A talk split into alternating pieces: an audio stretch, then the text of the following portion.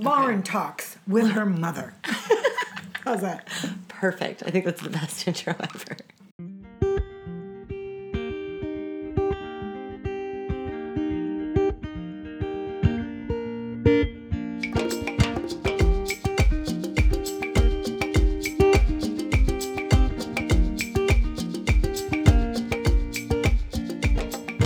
Good morning, afternoon, evening, wherever the heck in the world you are. I'm Lauren Dow, and this is Lauren Dow Talks.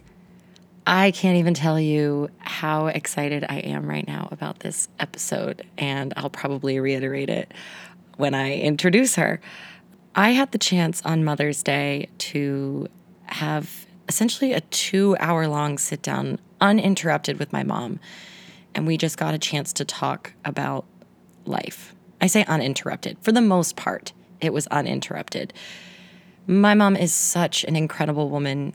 She is the best mother on the entire planet and is the wife of a man who was diagnosed with dementia a few years ago. She is my rock, my go to for all things life, love, just everything. She's she is everything to me. And so for Mother's Day, I wanted to sit down and just talk to her. I wanted to give her the floor to just talk about whatever it was that she wanted to talk about and it's she's just truly tremendous. And yes, I realize that I am posting this after Mother's Day. But in all fairness, this is a new podcast, and I did record it on Mother's Day after all.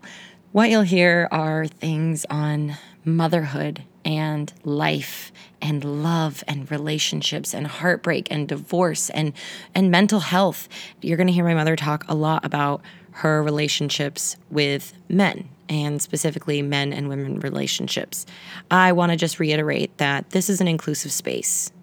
We love all people. I love all people, regardless of how you identify, uh, who you love, what you believe. I love you and I accept you. And this is a safe, inclusive space. So let's just make sure that we remember that as we listen and move forward in this episode. So without further ado, I introduce you to Anna Dow, my mother and best friend. I am super excited right now because I have a very special guest. My first guest, my mother, on all days of all days. Mother's Day. Yay. And I am so excited to have her here. We are going to talk really just about whatever whatever flows because we've got we've got the Crown Royal going and we're ready to rock. It is a little strange because it's being recorded, you know? And um, I'm better when I'm not recorded. But let me take a drink. Hey, Lauren, do you think this dress is too risque for a 70 year old? No, I think it's perfect. Oh just the right amount of cleavage. It's a good thing there's no video. no we get really bad, bad reviews. Like, what is she thinking? I'm a writer. Sometimes I can be very descriptive and very good with my words. Oh yeah, right. right. Oh, she's still got it. Heck yeah, you do. You Yeah. kidding? Ah. It's fantastic. One of the things as you get older that you really free yourself. You know, you you're not as harsh on yourself as you used to be. And the things that bothered you when you were in your 20s and 30s, they don't matter anymore because you're seeing life if you reflect, you got a long mirror. you go back a long way. So a lot of things don't make they're not that important anymore. I think you can find like a kind of a happier place to be as you get older. You can do it actually if you're younger, if you could just have that wisdom, but it comes with age.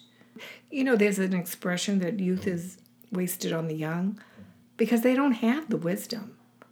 And so it's kind of lost on them because they're striving to be someone, something, find their niche or whatever. And I understand that because I went through it too. But in hindsight, it's not that important. It's not quite that important. It may seem really important at the time, but it's not quite as important. I think you just need to kind of just love yourself wherever you happen to be, you know, at any age, at any place. And then keep improving a little bit at a time, you know, baby steps. Baby steps is really important. You need to take little baby steps just like babies do. And eventually you'll get there. Babies do. They eventually learn to walk faster and run. And you can do the same thing. Like my husband, he'll say, um, you should talk to the next door neighbor. He knows a lot about plants. I'm like, hell no, I'm not talking to that hell. I've been planting for like over 30 years, 40 years. I don't need to talk to anybody. Besides, I have the internet. I can Google anything I need to know. That's an ego. That's ego, right? Isn't that ego? At its finest. In its finest. The thing is, I recognize that. But do you recognize that? Because we all have that. The worst thing that we have within us is a huge ego. And it gets in everybody's way, include yours and everybody else's. Their ego, your ego, their your neighbor's ego. It's uh it's tough. It really is tough. It doesn't have to be, but it is. Once you recognize it, you can work on it and uh, identify it and just say, okay, well, this is my this is one of my weaknesses. We all have it. We're born with it. Big egos. I'm just letting you Tell me, how do you feel about that? I'd like to hear your comments about that ego thing. You know, like you know, insert cricket noises. Is are you asking? Yeah. Who are you asking? Out there, whoever listens to this, can you kind of relate to that? Because, you know, once I heard that, and I thought, you know, that's so true. And then I realized that every time my feelings are hurt, it's my ego. Because I have a big ego. We all have big egos. Don't put the drink there. It's gonna spill. I was trying to just like yeah, not no, be like oh, over here, over here. Got over it, here. got it, got it, got it, got it. So how are you doing on Mother's Day, mothers? If nobody else has told you, you're awesome. You are totally awesome. You are life giving. You are the best that the world can offer.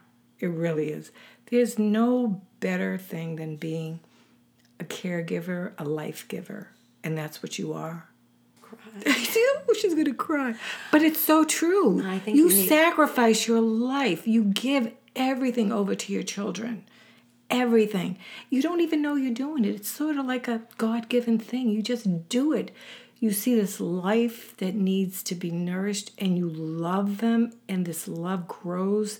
Your heart expands to oh unbelievable you know breath of you just you know you have one and you think you couldn't love the second one as much and then your heart grows more and more and more.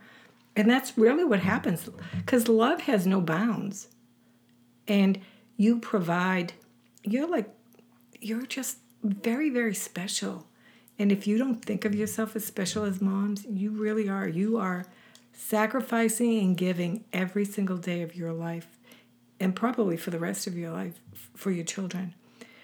Do take care of yourself, but that is what you do as parents. Whether we know it or not, we end up taking a back step and the children become more important. And so it becomes very sacrificial, which is a very good thing a very good thing because now we're not thinking about just ourselves, we're thinking about other people, our own children. And sometimes that goes beyond. You think of your children, then you might have empathy for other people's children and people that you don't even know from across the, the world, the globe, whatever. You know, that's why we donate money to, you know, different things that happen to other people because we have this motherly bond, you know, that, that just happens. I have to tell you one thing though. Today I was in church. I was in mass. I'm I'm I'm a, a, a active participating in the Catholic Church, so I go to mass every Sunday. And today was really beautiful because the priest gave us a special blessing, and and and he he said some beautiful things about motherhood. You know, to the point that it just made me cry because I thought of my mom, like what she did. But all moms do that. I'm going like, you know, you miss your mom um, when they pass away, but they're always with you because that love just stays with you all the time. It, it never goes away. That's one thing that never goes away. It's just carried on. It's really the only thing that doesn't pass away. Everything else can, everything else is nonsense, but love is just permanent, absolutely permanent. God's love to you and to you to others is just permanent. That's what you take with you after you die, and that's what you leave behind. So, love more. That's what I can tell you. Can you tell everyone like where is grandma from? Where are you from? Oh, like that yeah. whole Well, my my my parents are from Ribera, Sicily, and we we moved here in 1955 in May, and um, I kind of remember some of this. I know I was on a big ship, and um, I remember there was a big area we we would eat, and evidently dance too. There was music. My sister tells me she's a little bit older than me. I don't remember that part, but I do remember eating in this big, you know, dining hall and whatever. And I have this one memory of uh, us landing, and my parents weren't really, you know, wealthy, but my mom had a bunch of stuff that was she treasured that she packed in this trunk. It was an antique trunk, obviously, and um, and it would have been even more antique had it lasted. But when we landed in New York, the the trunk disappeared. Evidently, somebody stole it, and all her possessions. Her her welcome to the United States was sad. I mean, really sad. Now we we, we left Italy, came here, and everything that she possessed that would have been something that she was taking with her from her home country. Uh, by the way, she did not like Ribera. She didn't. It wasn't. It wasn't a great place for her. they lived there because my father was from that place. He met her during World War II, and she actually lived in Marseille, um, uh, Marseille, France. But he, after they got married, they moved to Ribera, and she wanted to move to France. He wanted to move to the United States. They both applied for visas to both places. Well, there was a, there was a story that was told to me that um, I think my mom told me or my sister told me. I can't even remember. Um, my mom, I guess, left my dad at one point, and she went. I think she had maybe she had two children. The first and two two girls. She took them with her to to her mom. She had had it with Ribera. She didn't like Sicily at all. She hated it. She wanted to go back to France, to Marseille. So she went home uh, to her dad, and of course you know, they really didn't want her to stay there. But um, my father wanted her back, so he lied. He lied. He told he told the father that he was very sick and that he needed her to come back. So she felt bad, and she did. She came back only to find out that he had lied to her. And I don't know, at some point they probably agreed to leave and come to the United States. She wanted to go to Marseille, he wanted to go to the United States because his brother had had already gone, and so the visas both came. And she said when they both came, you know, the, the approval to go to either places simultaneously, evidently. She just said, "I don't care as long as it's out of here." So they, she agreed to come to the United States. But as I said, when she got to the United States, her greeting was uh, somebody stole her trunk and all those beautiful little possessions that she owned. And I, I don't know what they were. They could have been little blankets, little doodads, or whatever. But it didn't ma- matter. Those were her things that she would make her feel home in a new home. And I just remember her crying, and I remember the the sadness in her face and her voice, and and I I felt bad. I was only like four and a half, you know, when that happened. But I still remember it because it was kind of traumatic, you know. And I thought, well, that's a nice how do you do. So she had to come through a lot of things to, you know, rebuild her life here, along with, you know, the language barrier. You know, I love my mom and dad, but my mom was really cool. Like she would always say, whenever she didn't want to get involved in anything or things were too confusing, she would just say, I don't speak English. what a cop out. she was hilarious. But you know what that did for me? I accepted it, but what it did for me is that I had to learn to be independent at a really young age. And so I did become independent at a young age. I did everything for myself. I didn't have to ask my mom, how do you do this? And how, yes, she did teach me how to sew, and that was a good thing. But as far as maneuvering through college applications or anything about life, I did that on my own because she, she did she truly didn't know. You know, she didn't know how to maneuver in the United States that well. And and she's she used it to her her her you know to her last breath. You know this handicap. This I don't speak English. She's she was fluent in three languages: French, oh English, and Italian. But she doesn't speak. Oh, she's ignorant. Really? Okay. Okay. But so, you gotta love her for that, right? Oh my gosh. Wow, she can hide behind that. What can I, what can you hide behind? Yeah. What can you hide oh, behind? Oh, can be surprised. I want to. I want to kind of.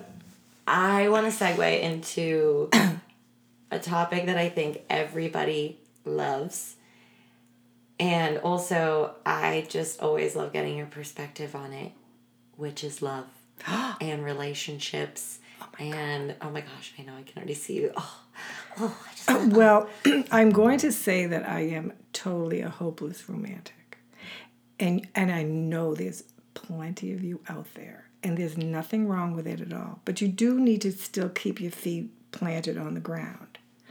I mean, there's certain signs that you can see when you're dating somebody that they're really not the right ones for, for you. But I believe in love, and I believe that no matter how many bad relationships you've been in, there's still somebody out there for you. I have to tell you, after my divorce, you know, we moved down from New Hampshire down to Florida with Lauren, and my son sh- showed up about a year later. He moved down with us.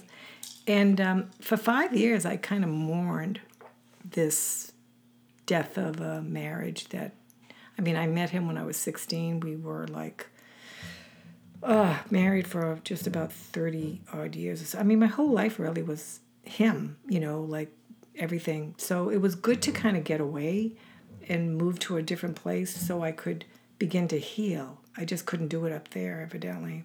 I had an epiphany one day coming home from work, and it said, You can live wherever you want. You're not tied to living in New Hampshire at all. So I made a decision to move to Florida. The housing was more affordable at the time too, and I did have a sister live, that lived here, which kind of helped. I, I didn't, can't say I love Florida. I was here once. Everything looked the same. Everything looked like a blur, as I remember. You know, like there was a a drugstore at every corner. It seemed like, and everything was flat. And that was my introduction. But I didn't really care. I just had to get away. Lauren, on the other hand, though, she couldn't wait to leave. Oh yeah. She came and thought my next move will be out of here. it took her a while, but she's back. Funny know, thing about I, that. I know. She's back. You always come back, right? You always come back, yeah. So, um, what was the point of my story? What was I trying to, trying to say? It's either the wine or the liquor or. It's like all of it. Maybe. Yeah, all, we well, were talking all about just, love. Yes. About love, yeah. So, the point, this is the point. So, after five years, I had my manager at work was saying, You should date. I said, Why? Like, that's going to solve all my problems? Or don't you think it could make even bigger problems? you know? And um, she said, You should date. You know, and my daughter was saying the same thing. My kids were saying, You should date, mom. My daughter, Lauren, who was pretty young at the time, just like a little teenager, right? She gets on the computer, and guess what she does? She goes on, wasn't Match, it was the other one, um, eHarmony. And she says, answer these questions for me. And she's typing out all the information. By the way, eHarmony at that time was really bad. I found out that Match was way better. It may still be that way. I don't know because it's been a long time. This is not sponsored. Uh, yeah, right, right. It's definitely not sponsored, but I'm just giving you my opinion. But anyway, um, and I was really strict at that time, you know. So, and then I and I thought, okay, so all right, I'll try it. I'll try it you know, I was nervous. I mean, the last time I dated, I was 16 years old. I was in my 50s at the time. I'm going like, it's been a really long time. And I'm asking my teenage daughter, do I look okay? What do I say? What do I do? do? like, like, a, like a teenager could actually Like give I you knew- good advice. like I had any advice really give exactly, you. exactly. So, the mistake that I made when I first started dating was I still wanted the other person to like me. I mean, we all like people to like you. I wanted them to like me, and that was the most important thing. I wanted to be liked because I had been rejected. It's kind of a natural thing for for someone to when they're dating again after some an experience like that is that you want to be liked, that you're still a likable person, you know. I think I kind of bent over, you know, a little bit too much. I gave too much. I don't mean that in a physical sense. I just meant mean is that I was trying too hard to be likable. So I wasn't really myself. And then it occurred to me that um, I needed to be who I was. And if they didn't like who I was, then that's okay. We'll move on to the next person and then the next person. And, you know, I had a friend say to me, sometimes you have to s- kiss a lot of frogs before you, you know, you kiss your prince, you know, basically. But as soon as I did that, I let my guard down and I just was me. Girls, I was dating. I mean, I was dating so many men. it was unbelievable. I thought, wow, that's all I had to do was just be me. And actually, me was likable. You know, my heart kind of changed from why should I date to all of a sudden it opened up to, well, it looks like I have a capacity to continue to be able to give somebody my heart. And so if you can give somebody your heart, you know that you can be a life giving source to another person because when you give your heart to somebody, that is what it is. It's it's life giving. Love is really life giving. You just need to have that reciprocated. Otherwise, it it can be very painful. And um, it took a while because God always has a plan, you know, and you don't always know what His plan is. It took seven years. Not dating though. It took it took a few years dating. My daughter said one I remember one time when I was really upset about this relationship that wasn't really going anywhere. She said, she says, Mom, listen to this Michael Bublé song. It says, You just haven't met him yet. And it was so true. I hadn't met him yet. So when she was going through other issues, I throw the same song back at her and go, You just haven't met him yet, honey. You just have, God has a plan for you. It's just not the right time. But you need to trust and need to be open because when when God opens your heart to love, there is someone worthy of that love. It's just a matter of just time that you meet but you don't have to rush into anything, you know? So if you just take your time and let it unfold, again, baby steps, you're building little, you know, blocks of relationship. You just let it just flow naturally, not unnaturally. Like don't dive into something that and I, and I mean that in a physical way. I don't I don't think it's great to dive into a, a sexual relation because it kind of muddles everything whether you like it or not, ladies, women, when they give themselves physically to a man, it totally changes everything in them because we're built differently than men. As we give all of ourselves to them, we kind of want that back again. And men aren't built exactly the way we are. And so it's kind of better to hold on to that and to wait to see if he's even deserving of any of that part of you.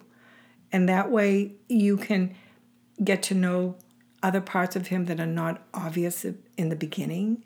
And then um, just see how compatible you really are. You, it, well, even in the Catholic Church, like you can you can publish your marriage vows, but you can't get married right away because they they kind of want to give some time for you got for, for the couple and for anybody else to come out and speak in their behalf to see is there any reason why these two people shouldn't really get married you know be joined and there's a certain intelligence to that because you you you can't know somebody that well in just a week a month or two You know, um, it takes a little bit longer. Very few relationships have lasted the, a lifetime after they've known each other for like a month, three weeks.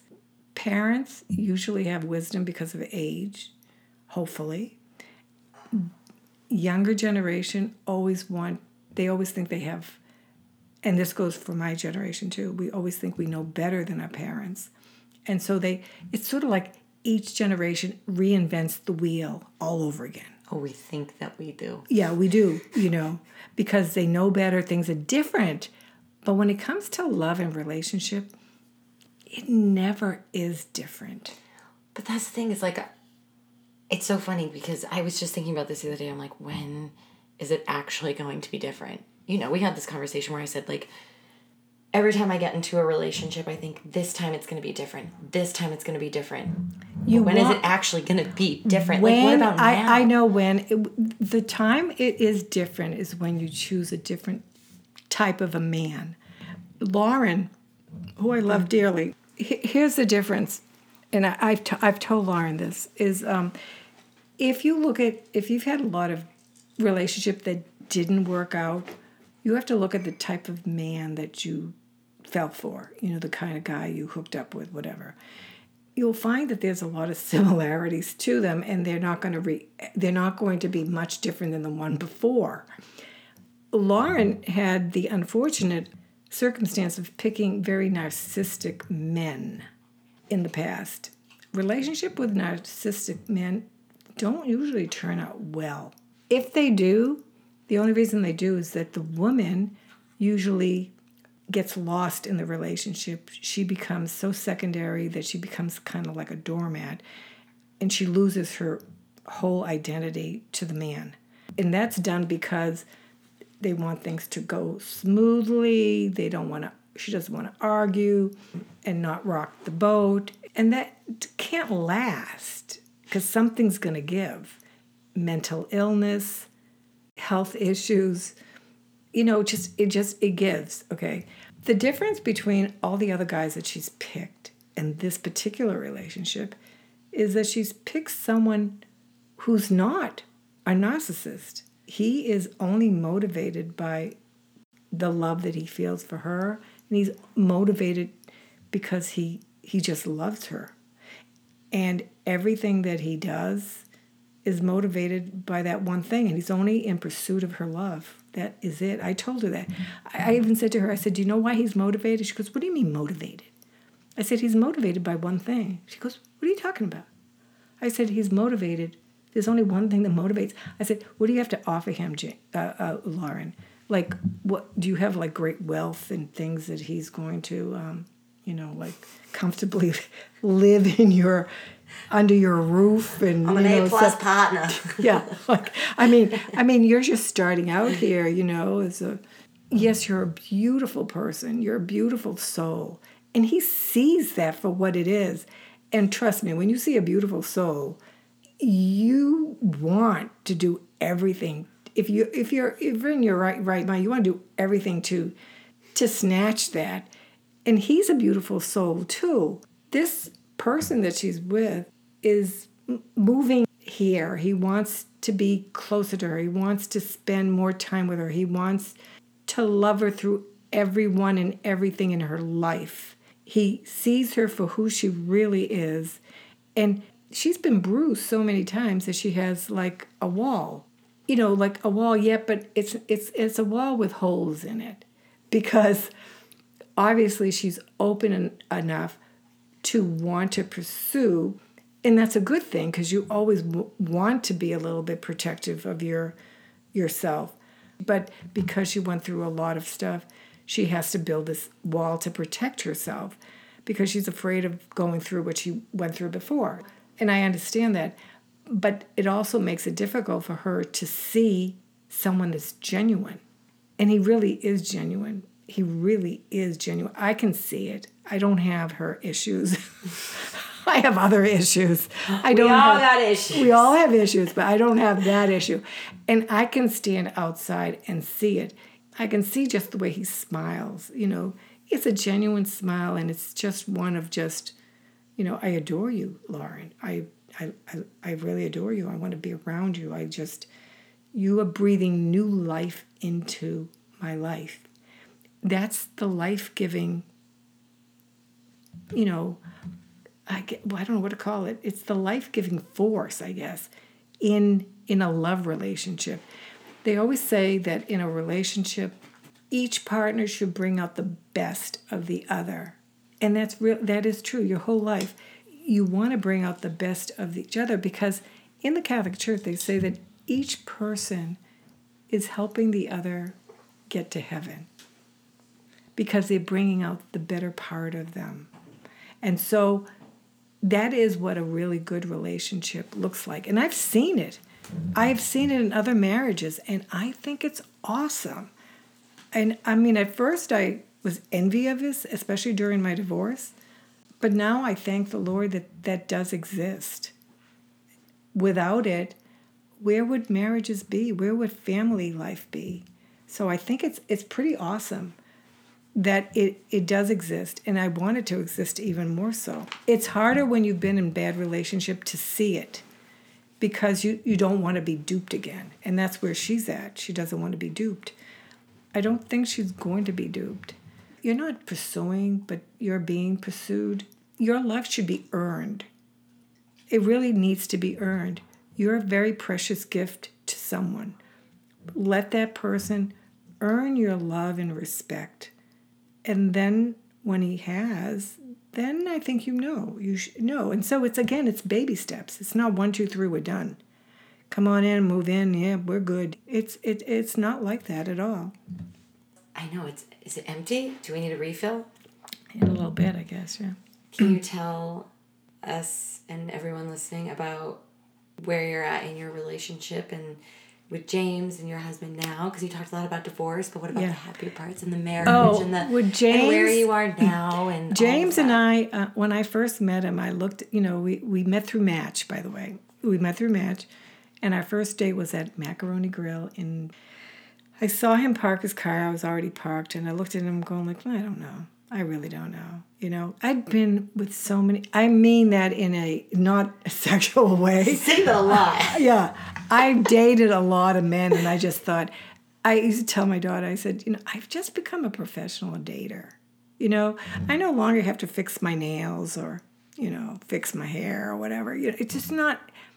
I'm just me. Whatever, whatever me is. You know, I can't say that our relationship was like love at first sight. Everything was wonderful. We argued a lot. We fought a lot. I was just a pain in the ass.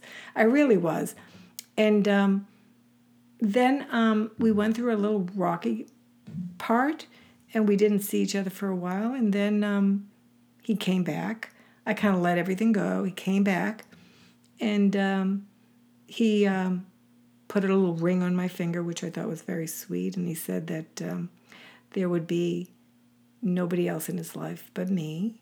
So I knew that that was a big. See, the thing is, he had he'd only been divorced about maybe not even a year by the time we when I met him, and uh, and he and he was married for a long time too. He was married a good twenty eight years, I believe, and he had, had one daughter and even though he says, "Oh no, it was an easy divorce, everything was fine, you know, whatever," I don't, I don't kind of believe that. Even for a man, I think they still have to go through certain issues, and I think that's what he had to do. He had to work out some other issues with himself. I thought he was gone like forever, and sure enough, he he did come back. By the end of the year, he was back. So things were different. Things were really wonderful because during that time, I kind of grew again and my heart grew. And I thought, all the things that we'd fought about, I'm going like, why were we fighting? How important were those things in our relationship? Did they really matter? I had a whole new perspective about things. And I always had this vision that we would see each other again, that we would be together again.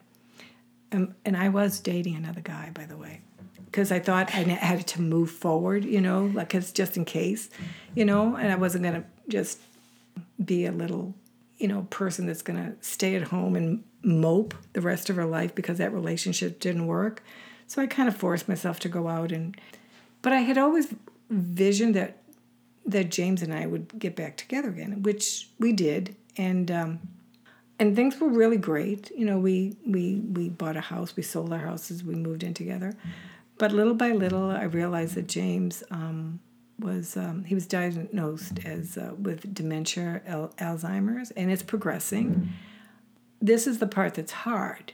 You know, you think like, um, how can I find happiness still? I still love the man that I met. I have wonderful memories of what he was like.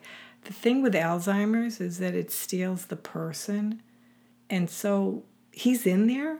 It's just his illness that you see, not the person. And so this is when the love needs to grow. In other words, it cannot be superficial love. When you say your vows, and that's the wonderful thing about saying your vows when you're married, for better or for worse. Worse can be an illness. It could be something horrible, you know. And in this case, for us, it, it, it was him, you know. And I thank and thank God that I have good health so I can take care of him. But this is where your love has to grow big.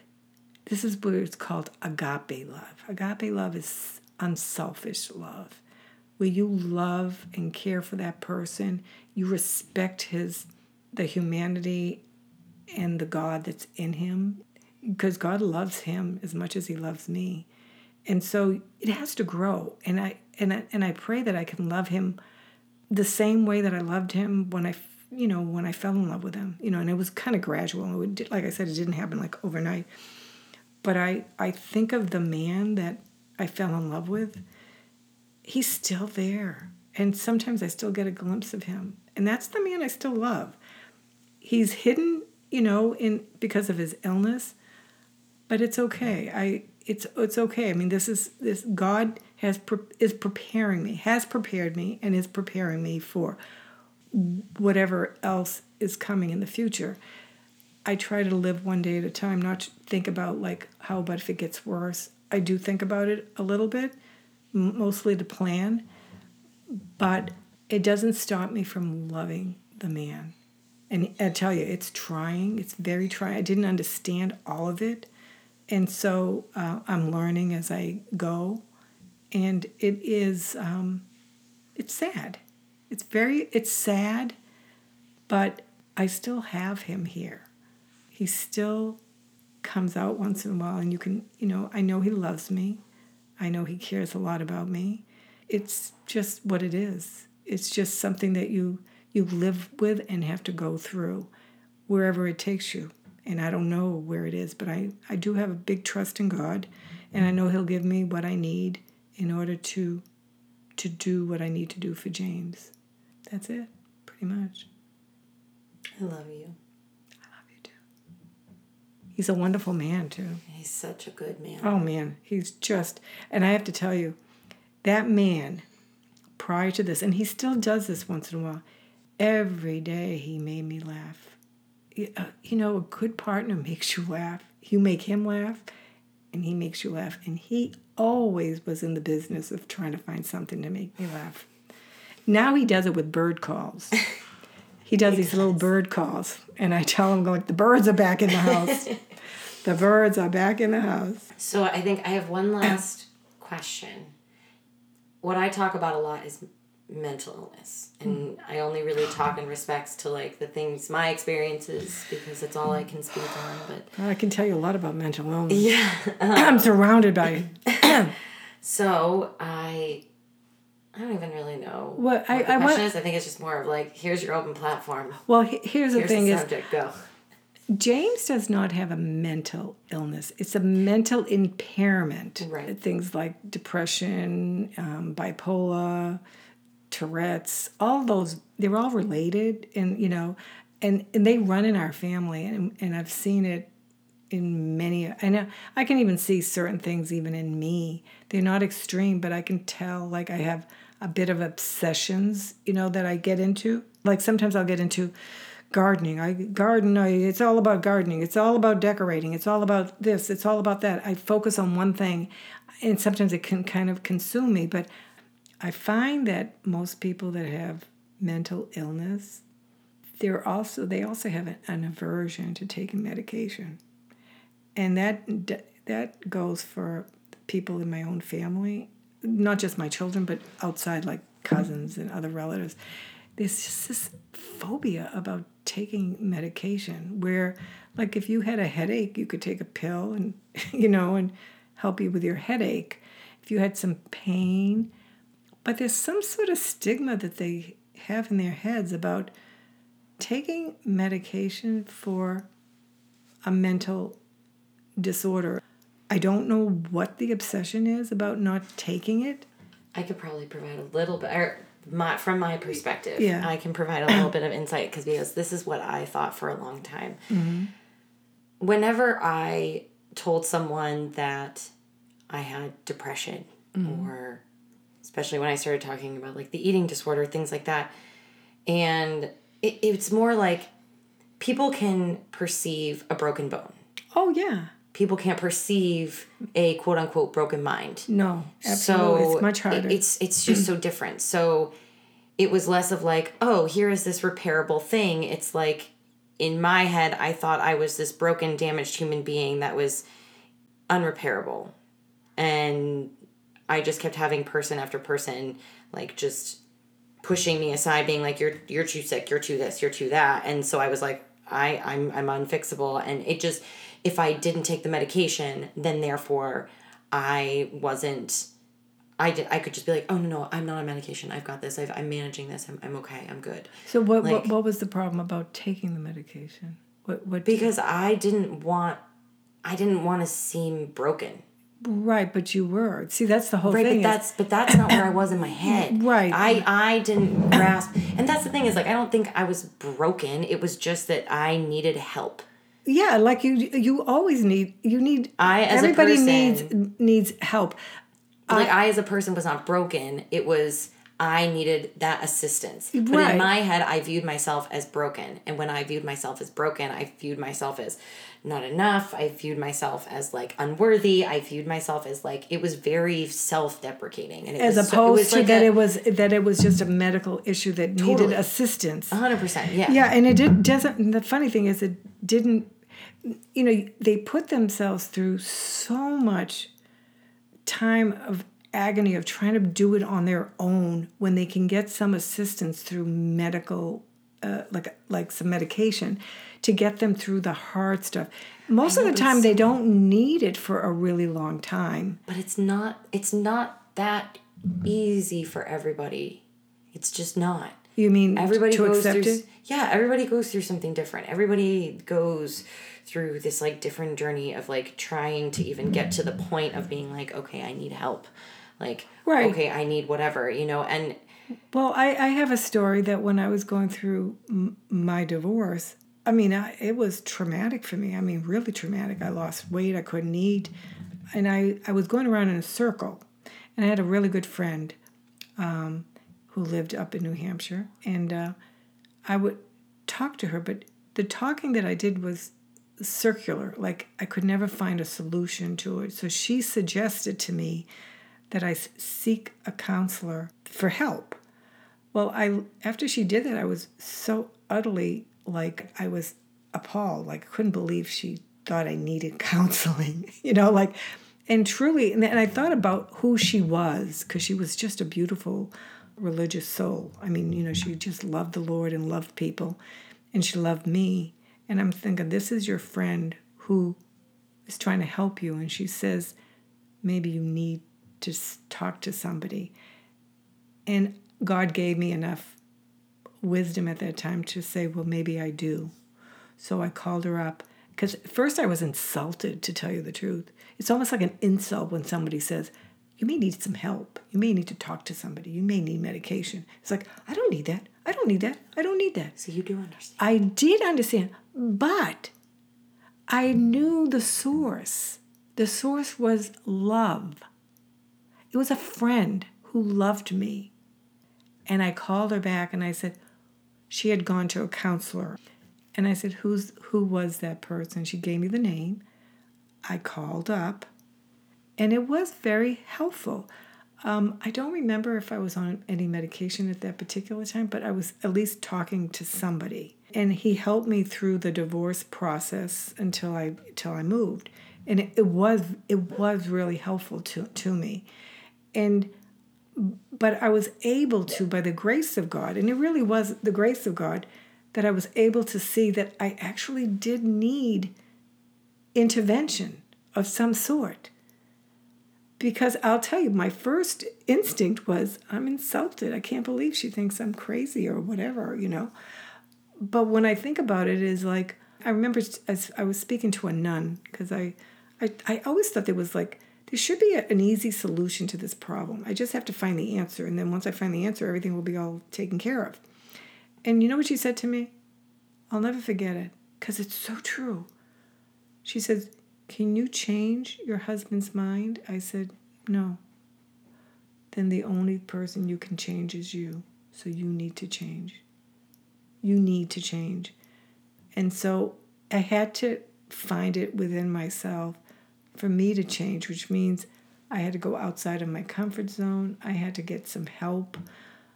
I needed to build a new life for myself on my own and I eventually found out I needed to do it somewhere else because that wasn't apparent to me at, at the time. Because there's just, you know, it's traumatic to be hooked up with somebody for so many years and then all of a sudden you feel like the rug's been pulled out from under you, you know, and and you're like all alone and have to start making decisions you know and and actually like grow up yeah. like really grow up you and know what I mean? It seemed like it was really about not only the messenger, but the timing. Oh gosh, it was just everything. It was just but but you need to have a, a bit of an open mind even when you're sick. Because if you don't let some ray of something come in, you'll be stuck yeah. in that spot for years. And there have been people that have been stuck for years you know, I mean, like I said, it really was a grace of God for me to just, you know, get some help. And also that epiphany that I didn't have to live up in New Hampshire, that I could live anywhere I wanted to because I called all the shots. Mm-hmm. I had no clue that I called all the shots. I'd never done that in my life, you know? And I remember telling my daughter when when that epiphany happened, I got home and I told her, I said, but I'm, I'm moving to Florida. There wasn't even like a question in my mind. And she didn't like it. She cried. And then she said, Well, it can't be too bad. There's Disney's there, right? and she's a little kid, obviously. And I booked a flight. I stayed there like four days. I had to find a house in four days. In three days, I found it, and that was it. It was one, two, three. Gave my notice at work, sold my house, got divorced, drove down, and began a new life. It wasn't easy, it was baby steps. It was really baby steps, the whole process. But one thing that always stood out, and I mean, I was a wreck. I mean, a total wreck. I always knew that I was going to be okay. And if you say, How do you know that? I don't know how I know that. I just know that I'm going to be okay. And that was a God thing. That was definitely a God thing. I didn't know how He was going to do it, what I was going to do, how I would do it but I knew that I would be okay and everything would be okay.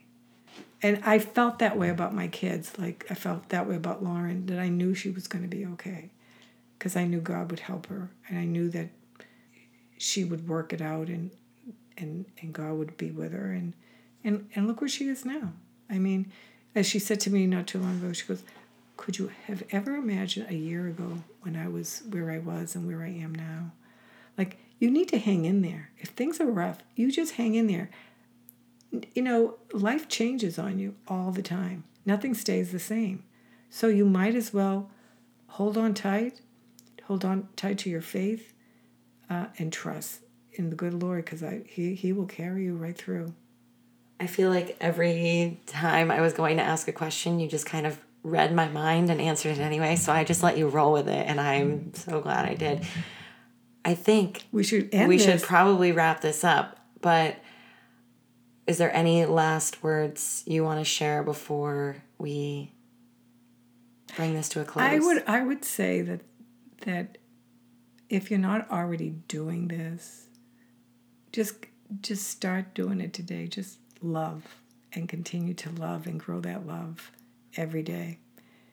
Because it really is the answer to everything. Just give love. It comes back so many folds back to you. You know, the more you give, the more it comes back. It's it's the best thing you can give somebody is love.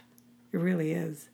So if you're not loving enough, love more. And if you think you're loving enough that much, you can even love even more. So yeah, that's that that's what I would leave it with, basically.